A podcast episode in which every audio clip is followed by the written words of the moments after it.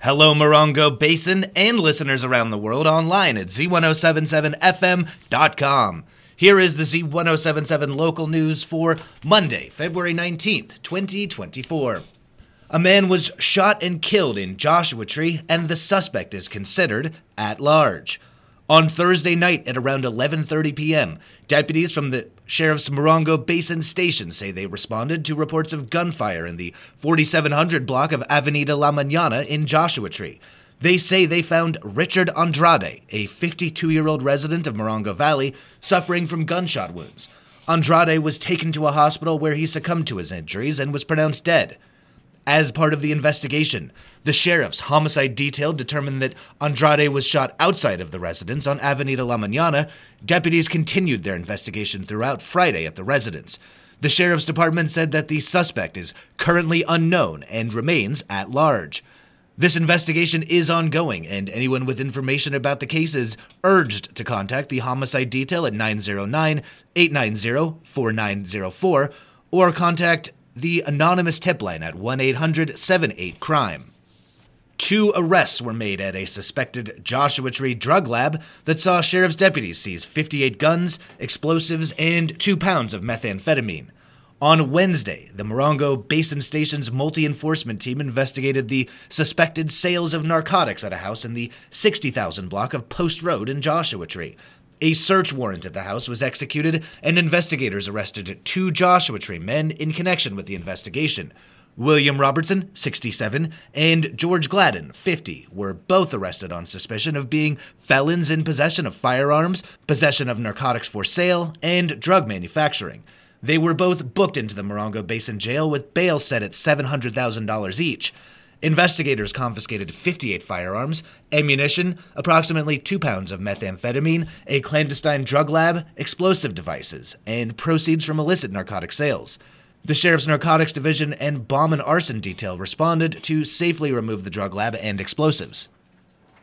Today is President's Day, meaning most government agencies are closed. For the high desert, closures include post offices, Morongo Unified School District schools, the Sheriff's Department, San Bernardino County Courts, and Senior Center lunches.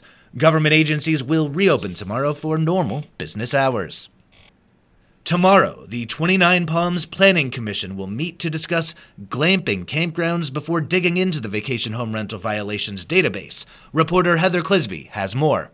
The 29 Palms Planning Commission gathers this week to discuss regulations for special occupancy parks, informally private glamping campgrounds within city limits. Currently, city regulations list camping and RV parks under the same section of the Development Code with the same standards. However, city staff believes that the many levels of permitting are problematic in their complexities and would be a challenge to implement and enforce, especially the dry or primitive campgrounds that lack water access and plumbing. The Commission will also review the Vacation Home Rentals Violation Database. Currently, the city has 439 VHR permits issued and 10 permits pending within the 500 allowed. While numbers of permits have declined, code enforcement receives weekly complaints, usually relating to noise, night sky ordinance violation, too many vehicles, overflowing trash receptacles, unpermitted VHRs, illegal campgrounds, and signage. The meeting takes place on Tuesday, February 20th at 5 p.m. at City Hall, 6136 Adobe Road. It can be live streamed or viewed on demand via the city's website, 29palms.org. Reporting for Z1077, I'm Heather Clisby.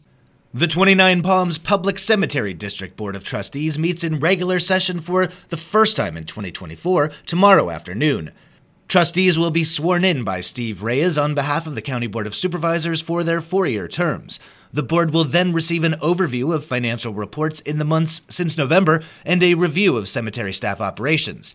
The board's meeting is open to the public and begins at 4:30 p.m. tomorrow at 5350 Encelia Avenue in 29 Palms. Copper Mountain College President Darren Otten discussed the school's construction trades program with Gary Daigneault on last week's Z1077 Up Close show. The program is a practical avenue for students seeking immediate local job placement after graduation. Assignment reporter Gabriel Hart brings us a closer look. One of the most important elements of a community college, Daigneault explained, is reacting to the needs of the community by providing programs in specific demand to the region. As a former small business owner, CMC President Darren Otten partnered with the local community college for a labor force to support his business. Now that he's on the education side of the equation, Otten discussed CMC's construction trades program. Well, you know, I think the key is always going to be a critical mass and a pathway for students to study a subject matter and then have opportunity for, for local employment.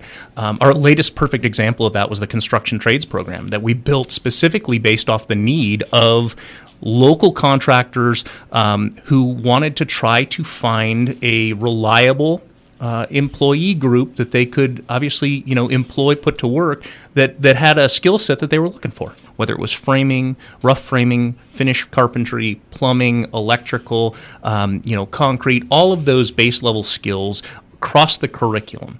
And you know that particular program is really designed designed for a student to come in get that base level experience prove that they can show up prove that they can go to work and then go out to the, the trade and, and work for you know another you know business owner or another contracting firm and you know maybe they'll come back to Copper Mountain College and pick up a business degree and then hang their own shingle and start their own contracting firm. While it can be frustrating raising children or growing up where opportunities may be lacking, Daigneault mentioned sometimes families must leave in order to find that opportunity. But while CMC offers the trade program, it offers the dual benefit for employers and employees to keep it local.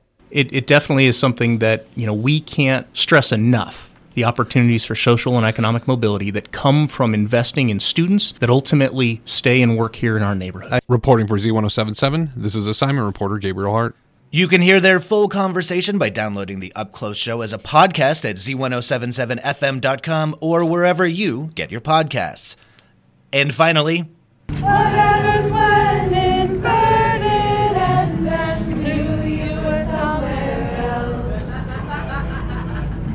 back inside myself, inside myself. that's the sound of the High Desert Choir performing in the midst of the 29 Palms Farmers Market on Saturday. The Community Choir's performance is part of Workshop 29 and is sponsored by the 29 Palms Public Arts Advisory Committee. They invited professional singers, amateur singers, and people who had never sung before to perform in public for a good cause. Choir leader Carolyn Pennypacker Riggs explains. High Desert Choir is a drop in, no experience necessary body's choice choir. So this is for folks who I mean any any fall anywhere on the spectrum of experience. Some people have been in choirs for years, some have never sung with a choir. Most people tell me they have a terrible voice when they join, and I'm like, great. and people tell me they can't sing, but I know that's a lie. If they can vocalize, they can sing. There's a lot of scientific research about how good it is for your body and mind. And I have to say, it's kind of a psychedelic experience to sing harmonies in a group of people in person. And this is how I get my cheap thrills, I guess. High Desert Choir moved throughout the farmers market, spreading their song, but also passing along a crucial message. They encouraged people to register to vote, directing shoppers to a booth where volunteers could help them register.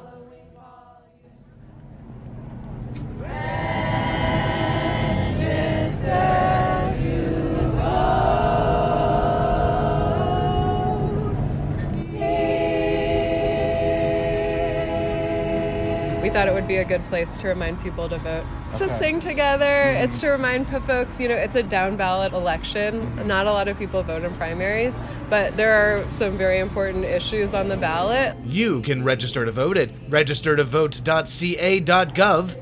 Keep an ear out for the High Desert Choir. They will be performing again in April, and you'll have an opportunity to join in the fun at upcoming rehearsals in Joshua Tree and 29 Palms. No registration required.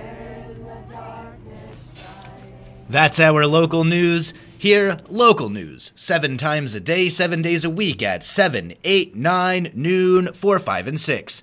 If you hear news happening, let us know about it. Email us at tips at z1077fm.com. Reporting for the Morongo Basin News Leader, the award winning Z1077 Local News. I'm Jeff Harmetz.